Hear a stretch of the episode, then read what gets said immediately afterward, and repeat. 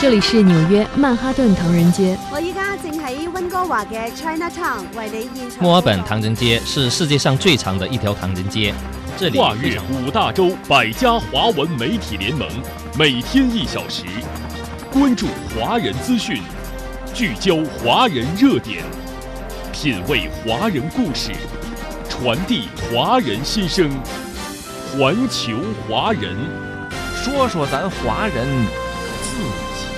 事儿。好，听众朋友，欢迎您继续收听《环球华人》节目。接下来，请听华人故事。青山如黛，绿水如眸。锦江水库坐落于广东江门恩平市大田镇，是武义地区最大的水库。坚韧顽强的武义人用十四年时间建设的这座水库，犹如一道屏障，保护着他们的家乡免受洪水的侵扰，也在很大程度上改善了生态环境。百里锦江水静静流淌，源源不断地滋养和孕育着生活在这座城市的人，而这里的人也用他们的勤劳与勇敢，延续着饮水思源的故事。从小就喝这里的水长大，是回到来看到这个锦江水库，啊，就想起父辈那时候一砖一石的把这个水库垒起来。我们这一代人也要像他们一样耐苦耐劳，绿水青山嘛。希望我们这一代人呢，一定要保护好。吴海恒，祖籍江门恩平，现任哥斯达黎加江门武艺青年联合会会长，在南美已经生活了二十多年的时间。吴海恒介绍说，他的家乡恩平一直都有着良好的生态环境，优质的水资源浇灌着这里种类丰富的植物。就在离锦江水库不远处，有一座碧绿苍翠的茶山，名为黄亚山。这里的茶树种植面积有四百多亩，是恩平市主要的茶叶产区之一。吴海恒从小就经常喝这里的茶。这一次，他趁回乡探亲的机会，特意来到茶山，了解自己家乡的特产。哎，我们平时摘茶呢，是一芽两叶的一个标准。采完之后会经过一个工艺，第一就是尾雕，嗯，然后第二是油捻，第三是发酵，第四是烘焙。烘焙啊，我们是采用了我们大田镇的一个一级水源的一个灌溉。从小在这里长大啊，在这里一山一水，我也是很熟悉。对于我们这个原生态的水资源呢，我觉得真的是零污染。四面高山环抱，阳光充足，山泉水长流不息的地理优势，造就了黄亚山茶树繁茂的景象。这里所生产出的高山名茶，色泽鲜亮，香气浓郁。而这几年，当地人也不断创新，利用恩平特有的植物，开发出了富有特色的新品种茶叶，其中就包括乐菜茶。我们这个乐菜呢，有一个特点，就是有带刺的。我们恩平有一个方言，就是“嗨来都，嗨来唔多”。啊，嗨来都噶，嗨来唔多啊。这个乐菜呢，在种植的时候有什么讲究吗？其实种植这个乐菜呢，其实就像我们种茶叶一样，也需要就是肥水管理啊、农耕管理的。嗯。呃，我们现在把这个乐菜做成了一种茶叶的形式出现。嗯。就是方便一些华侨啊带出去。呃，国外去品尝。恩平人食用乐菜的传统可以追溯到上世纪初。乐在当地方言里是刺的意思。这种多刺的植物生长于当地的山林野地中，它清香爽脆、微苦回甘的口感深受当地人的欢迎。吴海恒从小就十分喜欢吃乐菜，这几年他经常回到恩平。除了采购家乡的这些农产品，一解乡愁，他也想将它们推荐给海外的朋友，让更多的人能够了解自己的家乡。吴海恒出生于恩平市大田镇石山村，他从小就常听祖辈讲起，这个村子距今已有六百多年的历史。早期的吴姓族人从福建莆田迁移到恩平。因为村中的锦江河畔有一座石山，所以将村落取名为石山村。在吴海恒的记忆中，因为他的父亲是当兵出身，所以对他的学习和生活要求十分严格。他的童年生活虽然很穷苦，但是每天都感觉很充实。除了去学校上课，放学之后他还会帮父母干农活，分担生活压力。在古代汉朝的时候，都用龙骨抽水机的。小时候我们经经常还帮助父母亲，在刚盖农田的时候，两人趴在那个桅杆上面就这样踩。在我父亲呢，还有我爷他们那一代就教育我们，做人一定要正直。你每个人呢，生活的贫富不重要，最主要你是有义气啊，有义呢，你就可以。啊，永远的存在，富而义可以永年，施比受更为有福。二零零一年，吴海恒在朋友的介绍下远赴哥斯达黎加打拼。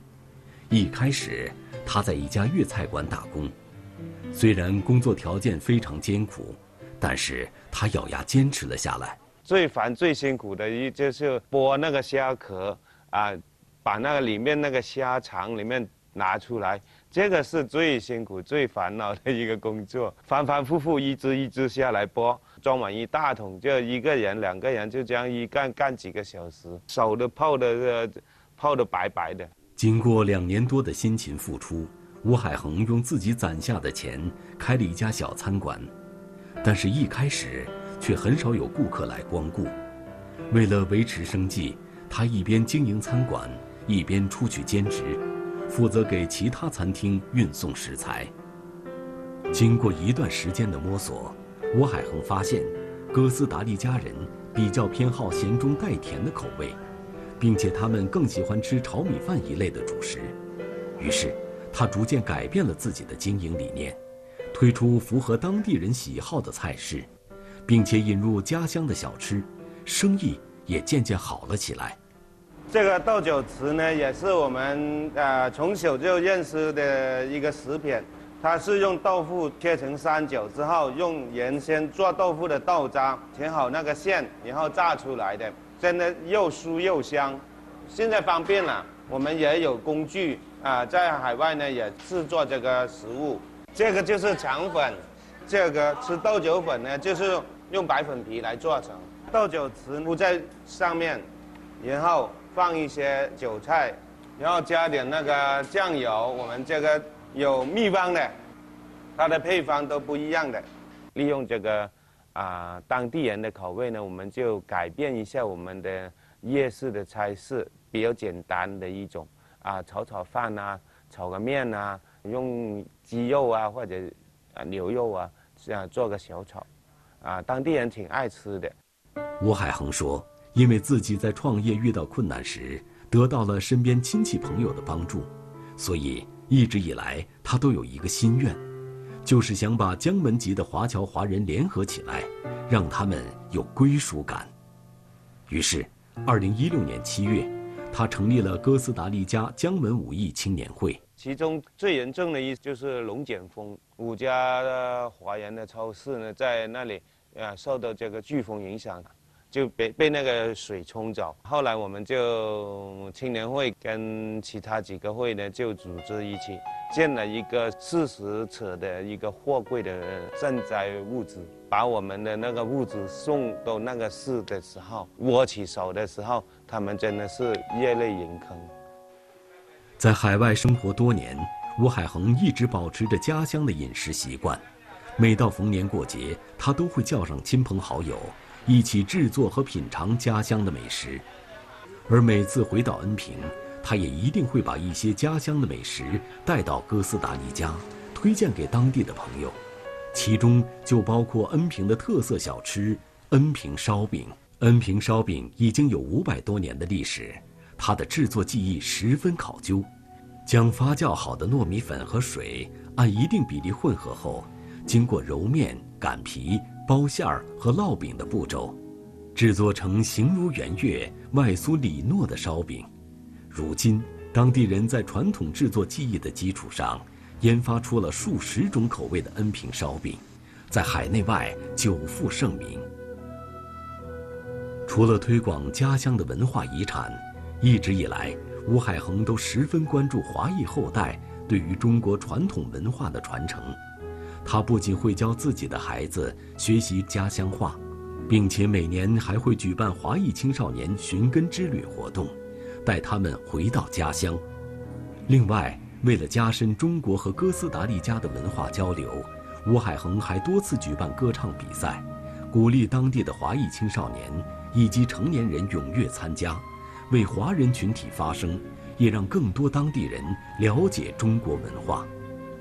随着举办活动的规模越来越大，吴海恒也一直在思考，希望在比赛中加入更多元化、更能体现中国传统文化的歌曲风格。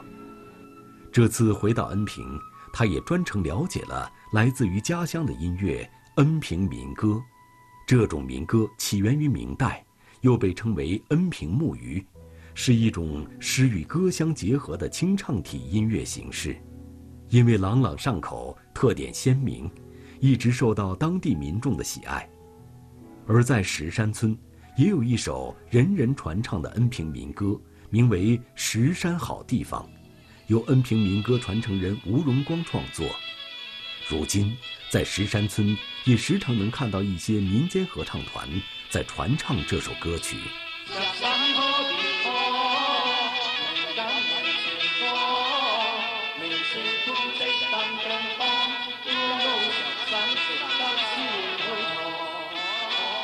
乡音袅袅，婉转悠扬，动听的民歌唱出了村民们对于家乡美好生活的赞美。在吴海恒看来，他同样唱出了游子对于这片热土的深切情感。家乡日新月异的变化让他打心眼里高兴。多年来，他一直在海外积极发声，希望在华侨华人的共同努力下。可以有更多人了解中国，了解他的家乡。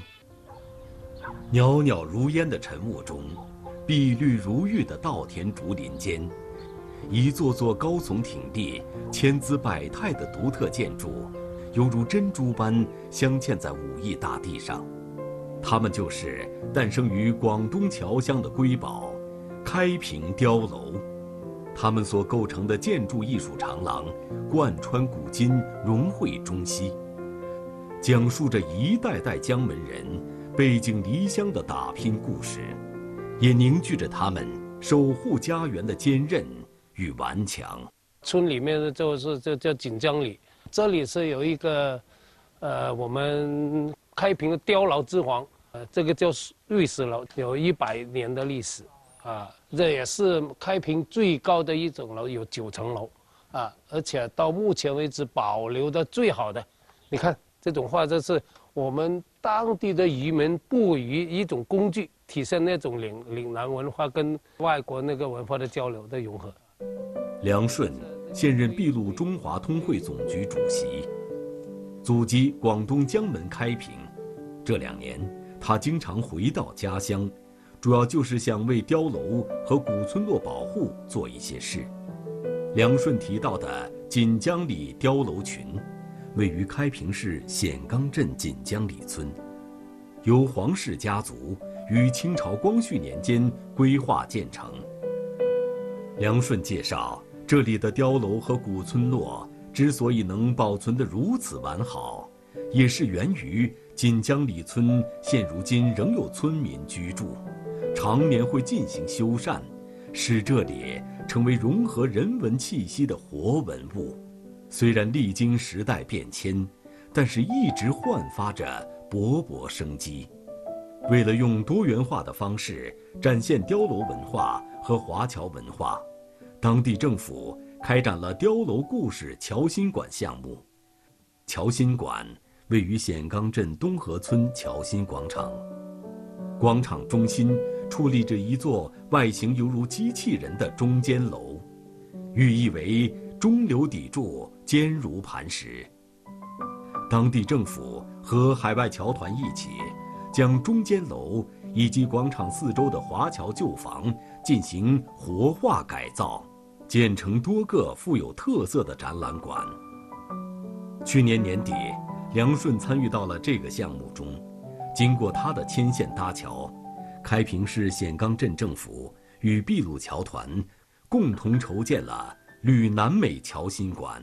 南美馆基本上每一层有一个呃国家这个展示，比如说我们秘鲁这是第一层，还有智利、巴西、巴拿马。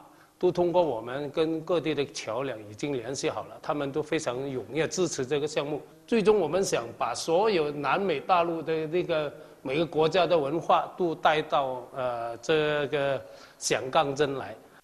对于梁顺来说，碉楼是他从小在家乡生活最熟悉的事物之一。每当看到碉楼，总能让他想起童年的点点滴滴。梁顺说，在他很小的时候，他的父亲就前往香港打拼。虽然平时很少回家，但还是一直很关心家乡的发展。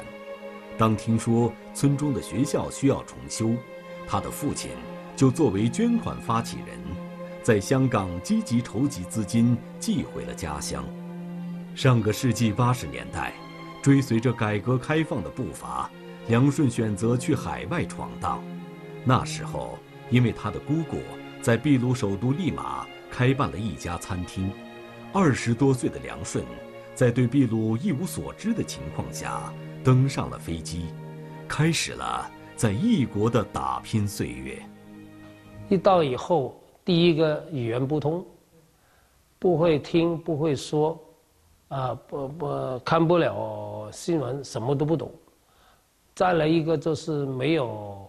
朋友，那个时候电话没有办法打一个，每个月坚持到月底就开始写一封信回来，啊，所以这个一段时间呢非常难熬，可以说泪也是往肚里流，但是没办法，还是硬着头皮在那里待下去。那时候和大多数利马华人一样，梁顺的第一份工作。是在餐馆里打工，从后厨做起，慢慢积累经验。因为踏实肯干、勤奋好学，他在餐馆里的各个岗位上都锻炼了一遍。经过三年多的时间，梁顺决定自己创业，开了第一家粤菜馆。多年来，他也一直保持着家乡的饮食习惯，练就了一身厨艺的他，在海外最喜欢做的事情。就是制作开平的美食，以此寄托思念。这是我们家乡的咸咸汤圆，啊，在我们岳山这里呢，这个我们开平呢，一般吃个汤圆就是冬至、大年三十这个早餐，我们一般都吃的。团圆的日子必须吃它。我这个美食呢，我带到秘鲁去，会做给我的孩子们吃。呃，做法很简单，就是说我们把那个佐料做好，一个是是鸡汤，呃，鲮鱼丸，还有萝卜、大白菜，呃，加点什么，加点什么那个虾米啊，干的虾米啊之类的东西，啊，还有关键的一点就是吃的时候要撒点胡椒粉，还有这个香菜之类的。一直以来。梁顺都坚持把家乡的美食推广到秘鲁。随着秘鲁和中国在贸易文化方面的交流越来越深入，更多的秘鲁人开始了解中华文化，中餐厅也在当地越来越受欢迎。而秘鲁人原本以油炸和烤制食物为主的单一饮食习惯，也在一定程度上发生了改变。我们有。超过五千家的中餐厅在利马，在全国有大概有七八千家大大小小的中餐馆。如果他是生活好一点、条件好一点的，一个是一个一周起码去两三次中餐厅，所以我们这个中餐在那里非常受欢迎。他们就觉得我们中国人代表有代表性，就是不是那么很那么胖。就觉得我们的这个菜应该是有很大的关系，饮食习惯有很大的关系。就这样，梁顺逐渐站稳脚跟，并且在当地结婚生子，生活逐渐安定下来。几年后，他开始在当地的华人社团中做志愿服务，经常帮助华侨华人解决生活以及创业中的困难。二零一三年，他被推举为秘鲁中华通会总局的主席。秘鲁中华通会总局位于秘鲁首都利马的唐人街，办公大楼雄伟庄严，仿佛诉说着这个华人社团一百三十多年以来的风雨历程。经过多年的发展，秘鲁中华通会总局已经成为秘鲁境内历史最悠久、影响力最大的全国性侨团组织。如今。梁顺担任通会总局主席已经有将近十年的时间了。用他自己的话来说，他就像一个大家长，事无巨细他都要亲力亲为，并且乐此不疲。秘鲁的库斯科市是文化旅游名城，境内的马丘比丘堪称秘鲁的国家名片。二零一九年，开平市与库斯科市。缔结了友好城市关系，而这背后离不开梁顺三年多的奔走努力。当时我是接到我们开平市长下了一封信给我，这方面嘛是当时是有很大的困难的。为什么这么说呢？当时我们把这个意向推到秘鲁驻广州领事部的时候，当时这个领事就把我们这个。这个计划呢就，呃，存档了。他说，不可能，因为开平是四线的城市，还是五线的城市。我们库斯科是二线城市。申请过程被迫暂停，梁顺却依然坚持。在他看来，他的家乡开平虽然不是中国的一二线城市，但是这里拥有浓厚的人文底蕴。和丰富的文化遗产，所以他希望他的家乡能够得到更多秘鲁人的了解和重视。于是，他不断的登门拜访、电话沟通，并且邀请秘鲁政府的工作人员来开平交流考察。终于到了二零一九年，恰逢华人抵达秘鲁一百七十周年，两个城市缔结友好城市关系这一事项。作为庆祝活动的一部分，最终获得了秘鲁相关部门的批准和支持。近几年，梁顺一直在努力推动两个友好城市之间的合作交流，将更多家乡的文化推广到海外。在武义地区，舞龙舞狮是一种十分具有代表性的传承技艺。每年，梁顺在秘鲁利马的唐人街等地。都会组织大型的龙狮表演活动，让更多的秘鲁人以及华裔后代能够了解中国文化。这次回到开平，梁顺也拜访了今生狮骨制作技艺代表性传承人胡沃义，想更多的了解关于家乡的龙狮文化。这个是打库呢，是第二个步骤了。第一个步骤呢是做那个拼完了那个呃鼓板。第三呢呢，就是来那个，在这里全部用那个布包起来，嗯，等它干了之后呢，再做第四个工序，就是拉皮。现在就是拉来拉皮的时候呢，要调好这个音，调到那需要的那个音之后呢，就可以下那个钉子，就完工了，就完成了。你拉一次这个。啊，不一样的。哎，每拉一次，那个音都不一样。如果拉那个定音的话，拉这个皮就要七天，才做成这个鼓王的。金声狮鼓流传百年，声音洪亮，经久耐用，不仅在江门武义地区赫赫有名，还深受不少国家和地区醒狮队的钟爱。二零零九年。金生狮鼓被列入广东省非物质文化遗产名录。胡师傅作为第四代传承人，从七岁开始学做狮鼓，到现在已经有五十多个年头。这个鼓有有有多少个品种？有二十多个品种的了，由小鼓到大鼓。如果做到最大的鼓呢，可以达到三米。哇！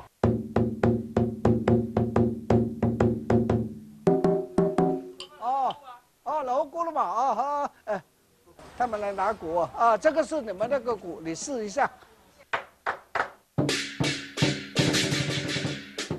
铿锵有力、气势磅礴的鼓声，让梁顺深受感染。他仿佛看到，在秘鲁的大街小巷，华侨华人一片欢腾的热闹景象。作为海外千万华人中的一员，在梁顺的心中，一直有一种力量在支撑着他，就是希望来自家乡的声音能够一直响彻异国的大地。